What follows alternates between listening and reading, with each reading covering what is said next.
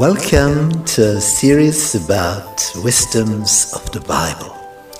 Our theme Managing for the Master. Oh, what could that be? What are we uh, going to talk about? When we think of all the blessings we have received from our Lord Jesus Christ, how could we give back to Him? How could we show our love for Him? Let's talk about this. I'm looking forward to meeting you.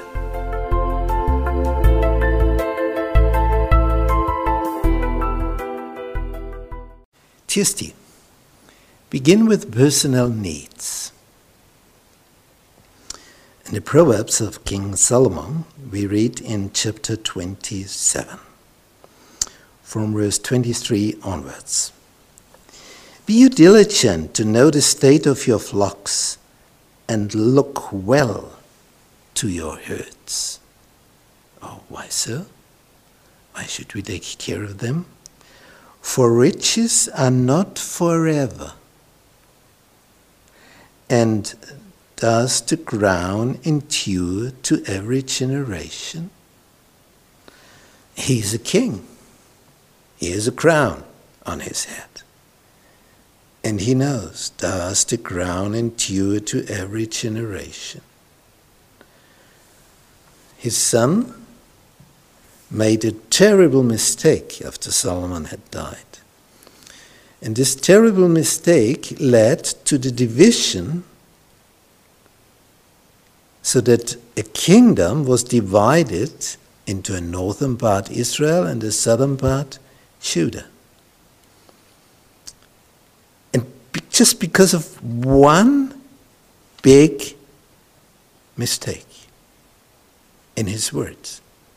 So the new young king act, did not act as wisely as Solomon had acted. He made a terrible mistake.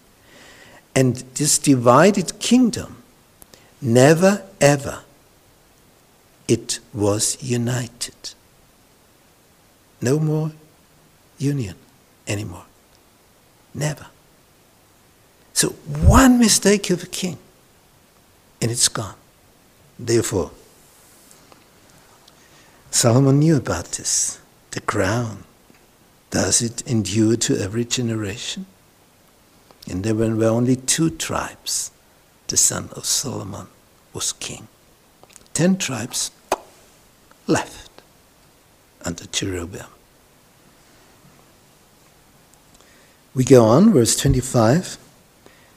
The hay appears, and the tender grass shows itself, and herbs of the mountains are gathered.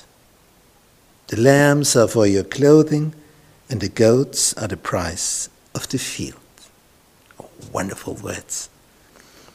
And you shall have goat's milk, enough for your food, for the food of your household, and for the maintenance for your maidens if you do the following, as we have heard in verse 23 Be you diligent to know the state of your flocks and look well to your herds, then you will get all of these. But only then, if you look well to your herds. So you have personal needs. You need something to eat and something to shelter. But what about to things beyond that?